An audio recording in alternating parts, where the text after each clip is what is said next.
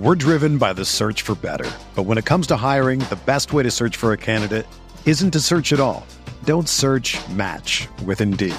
Indeed is your matching and hiring platform with over 350 million global monthly visitors, according to Indeed data, and a matching engine that helps you find quality candidates fast. Ditch the busy work. Use Indeed for scheduling, screening, and messaging so you can connect with candidates faster. Leveraging over 140 million qualifications and preferences every day, Indeed's matching engine is constantly learning from your preferences, so the more you use Indeed, the better it gets.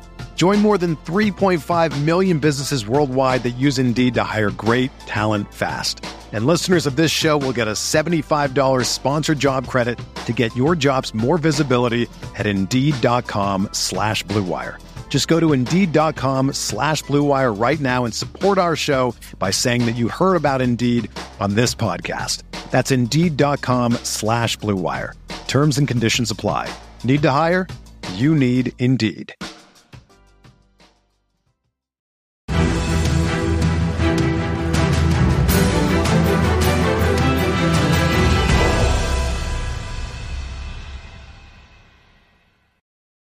What's going on, Colts Nation? Welcome back to another episode of Bring the Juice. Your guys, Derek and Cody, here as always.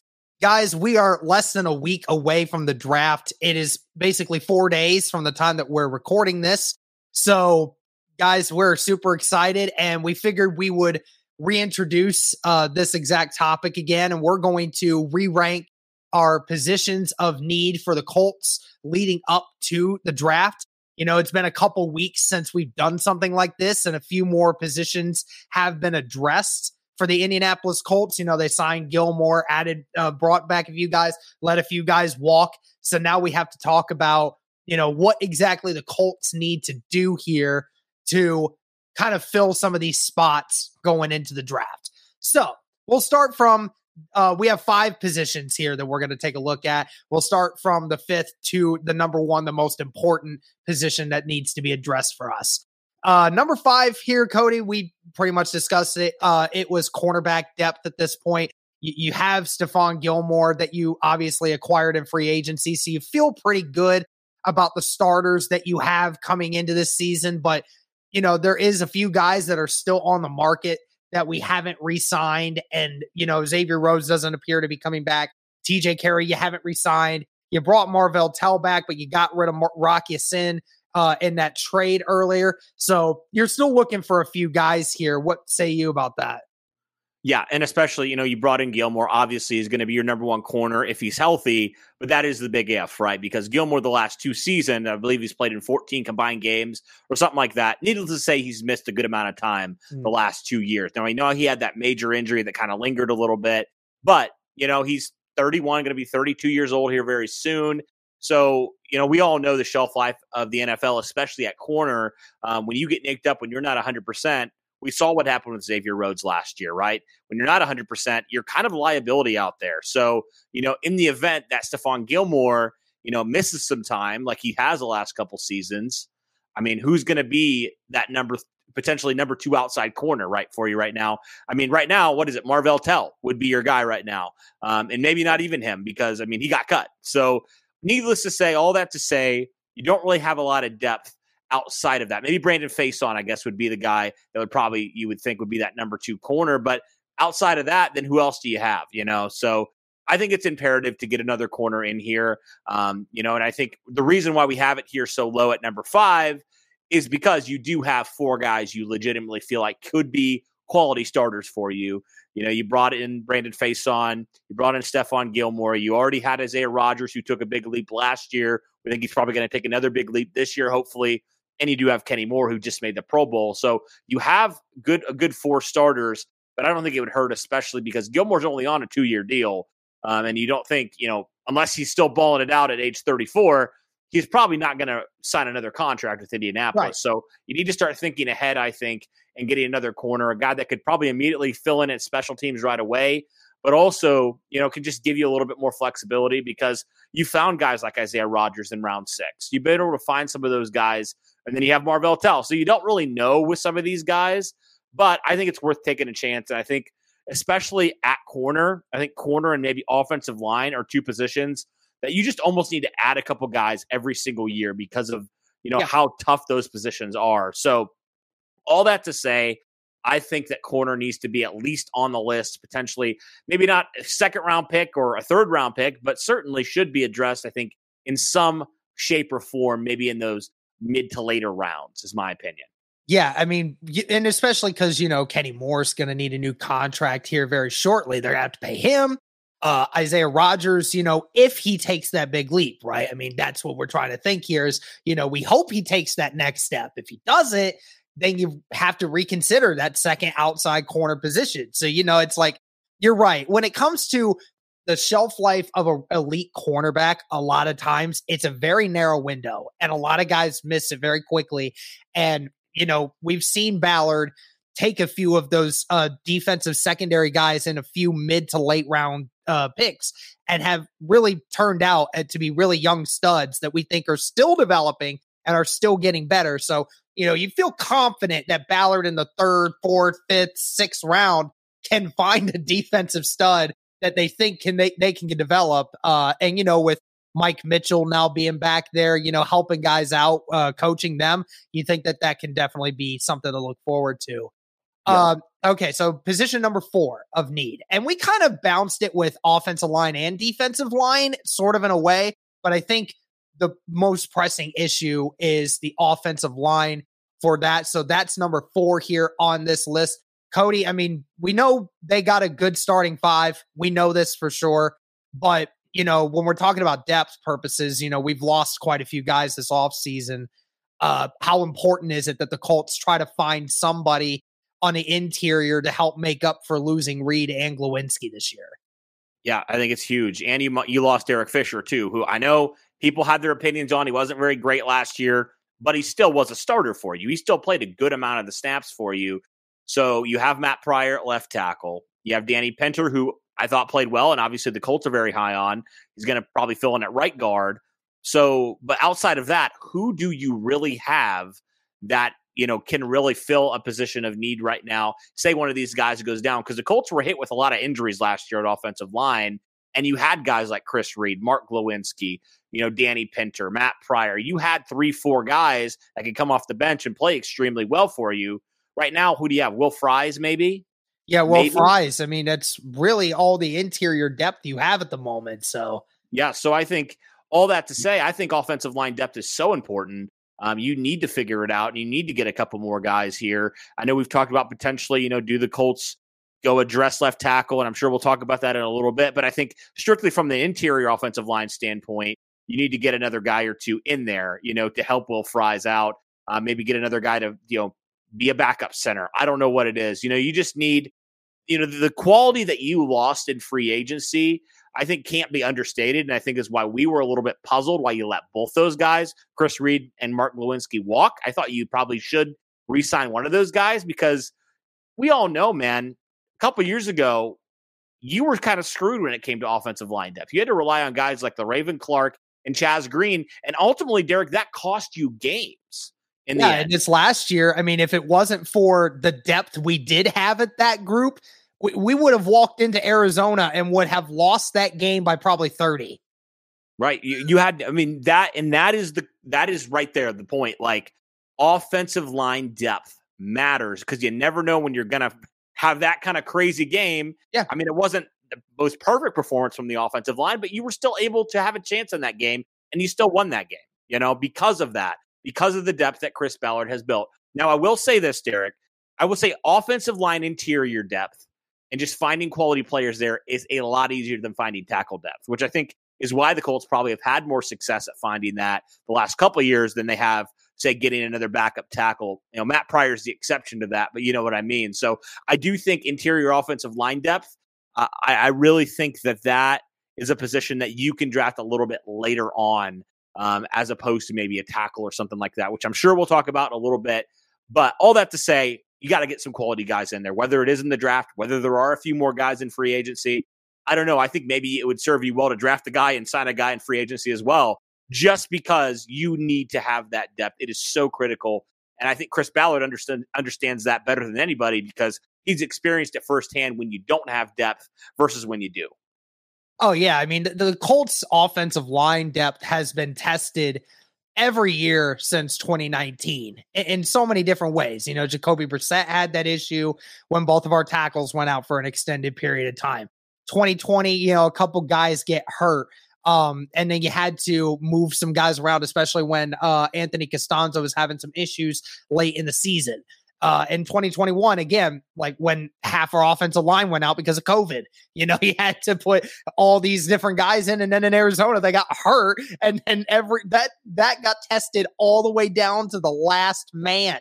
Yes. There were nine offensive linemen on that roster, and every single one of them saw playing time in that game because of just everything going on. So, you know, I mean, you're right. it's so important, and and I agree with you uh, finding those is a little bit easier uh, in the later rounds. I mean, we saw they've had some relatively decent success at finding some good offensive linemen, especially late. I mean, we saw, uh, I mean, Matt Pryor was, I think, was a sixth or seventh round uh, draft pick uh, early in his career. I mean, Danny Pinter, fifth rounder. You know, Ballard said they wanted to actually go up sooner to try and get him because they didn't think he'd fall that uh, that far. But you know, Danny Pinter, who really had never played offensive line up until his final two years of college. I mean, he ends up now being pro- presumably the starting right guard for the Indianapolis Colts. And yes. we have one of the better O lines in the league. So that's a very outstanding order. Yes. Um, and, and, to be yeah. fair as well, like you found guys like Chris Reed for pennies on the dollar, right? Pennies you found guys dollar, like yeah. that who have been quality starters. You found Mark Glowinski, who's a waiver claim, if you remember in 2018. So, like, you can find some quality guys there. Now, is it going to be in the draft? Is it going to be, you know, maybe later on in free agency? That's to be determined, but I still think it's a need, and you can't afford to not address it. I don't think Ballard will. I think he will address it here. Maybe not as soon as we all wanted it to, but I do think he understands that, and I think the Colts will address it. We'll see if the draft, you know, produces maybe one or two guys there in those mid to later rounds. Uh, not sure exactly, but certainly needs to be addressed. Absolutely. All right, so we'll go to number three, and number three and number two is debatable uh, for some people, but for us, number three is going to be tight end. And the reason why I had this here at tight end for number three is because I see it as we do have Mo Alie-Cox you do have Kylen Granson, who you drafted last year. You see potential in. That's why I'm saying tight end is not the highest of needs because you do have a couple of guys there that do show potential, and you feel that with a new quarterback and Matt Ryan, who might be able to get the ball to them a little bit more effectively, you feel that their numbers could that their numbers could definitely be inflated with another year in the offense and with a better quarterback. Am I right in saying that, Cody? I would think so. I think they're really high on Kylen Granson. I feel like they've even said, right, they didn't use him well last year. So, you know, I don't think that was any fault of his own. I think the Colts just couldn't figure out ways to get him involved. You know, is that the quarterback? Is that on Frank Reich? Is it a combination of the two? I kind of think it's that. But all that to say, yeah, they're really high on a guy like Kylen Granson. Mo Alie-Cox, you know, they paid him a good amount of money to be on their team, so they must believe in him in some way. Um, but I do think it still certainly needs to be addressed in the draft. You know, I really think you need to get another guy out there that you know can help stretch the field vertically. You know, I really think you do. Um, we've talked about a few guys in the the mock drafts that we've come up with and stuff like that. Um, I do think it's a big need though still because Jack Doyle was a big loss. Whether or not people are willing to admit it, he was a big loss because he did a little bit of everything. Right, he was a really good run blocker and he was a leader in that locker room. Like people respected Jack Doyle a ton. So you have to address it. You need to get a third tight end, whatever whatever that looks like. However you do it, I think the draft's probably the route to go because free agency, there's not a ton of guys left. Um, and I do think there's a lot of quality prospects in here in those mid rounds that I think would serve the Colts really well moving forward. Um, you know, there's not a lot of top end talent when it comes to tight end, but there's a lot of guys within that round two to three range. So I could realistically see that being an option for this team if one of those guys falls to them, or for example, like they did with Jonathan Taylor, they see a guy kind of falling a little bit, a couple picks ahead of them, and they trade up and get him. I could realistically see that being an option. So all that to say, tight end probably not as big of a need as the two other positions that we're talking about, but certainly is a need that needs to be addressed. Yeah, I mean, you're talking about some of the mid rounds and uh, what they could potentially do at the tight end position. how likely do you think it is that they draft one in the second or third round? Because I mean, there is about three or four guys at the front end of that tight end class that realistically could be had at the second and third round if you went and reached for them.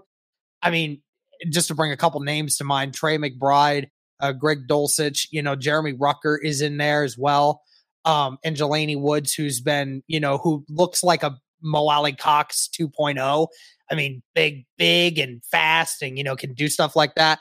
Um, what, what, what do you think the odds are that the Colts stretch for a tight end early? Again, I'm not yeah. saying that it's the number one need, but I'm saying that like when you look at where they're drafting at, and we we're going to talk about wide receiver later on in this, but there are a lot of wide receivers in the third or fourth round that you can go and get that are pretty decent.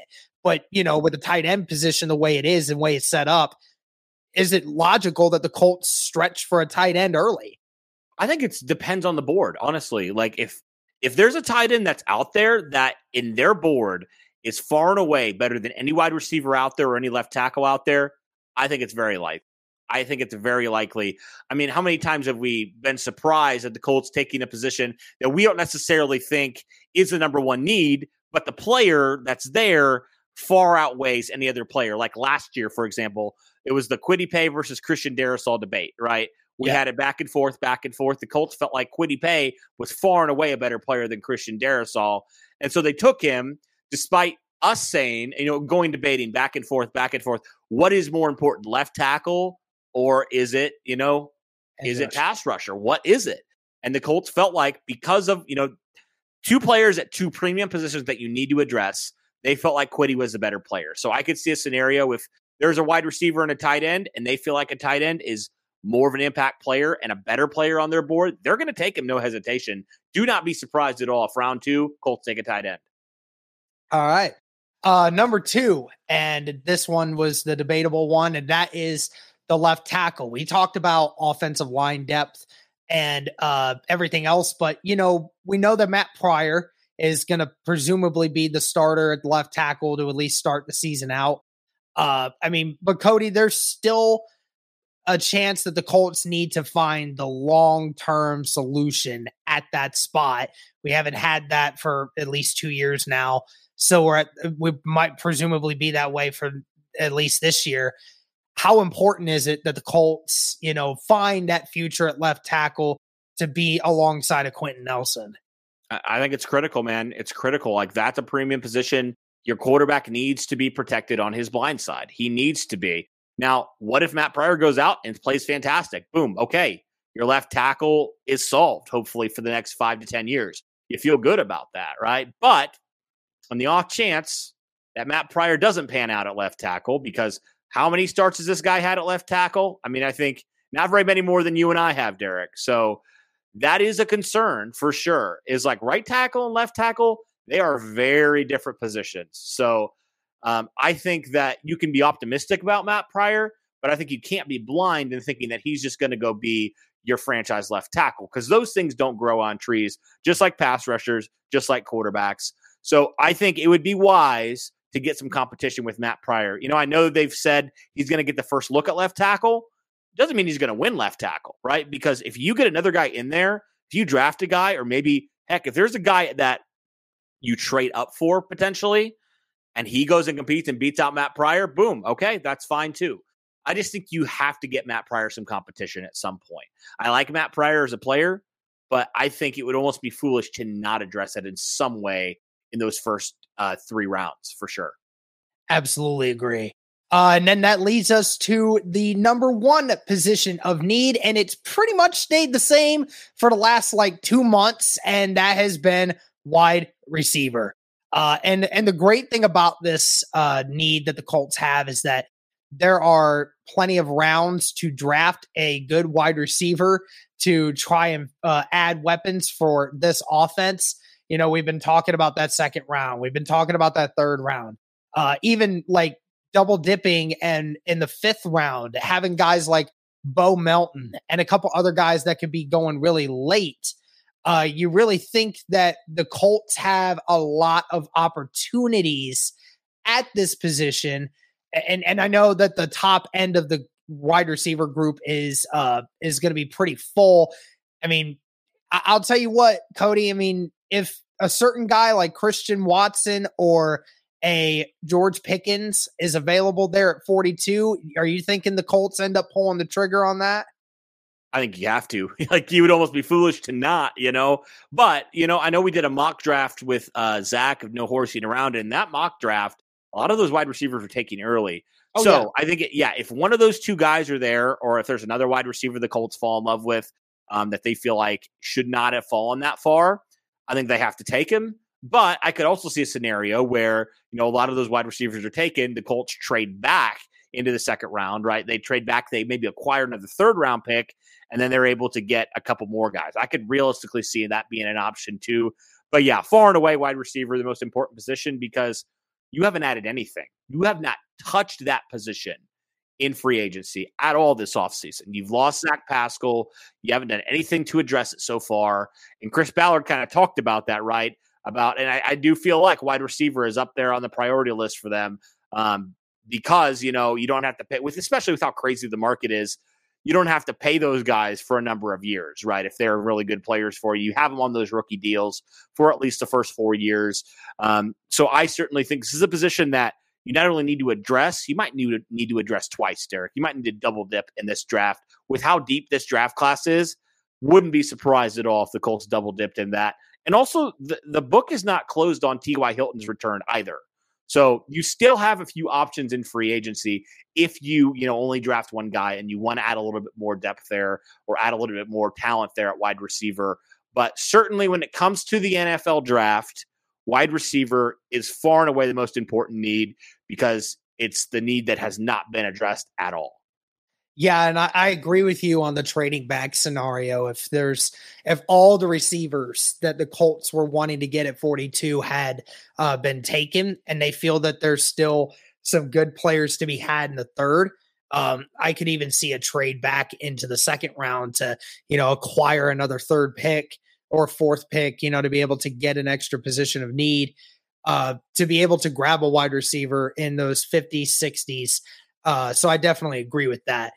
Uh, let us know, you guys, in the comments on what you feel the positions of need should be ranked at.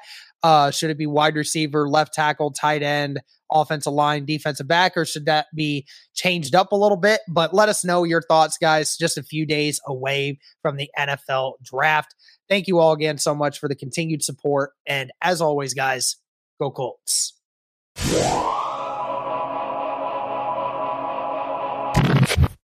Whether you're a world class athlete or a podcaster like me, we all understand the importance of mental and physical well being and proper recovery for top notch performance. That's why I'm excited that Unifyd Healing is sponsoring podcasts on the Blue Wire Network. Unifyd Healing is a new and super innovative global network of wellness centers powered by Energy Enhancement System, or EE System. If you haven't heard of the EE System yet, then you'll want to listen up. This technology promotes wellness, deep relaxation, purification, and rejuvenation. Wherever you are across the globe, access to a center is easy and affordable. Interested in experiencing the EE System technology for yourself? Go to unifydhealing.com slash bluewire to learn more and find a center near you. That's unifyd, U-N-I-F-Y-D, healing.com slash bluewire. No material or testimonials on the Unifyd Healing website are intended to be viewed as medical advice or a substitute for professional medical advice, diagnosis, or treatment. Always seek the advice of your physician or other qualified healthcare provider with any questions you may have regarding a medical condition or treatment and before undertaking a new healthcare regimen, including EE system.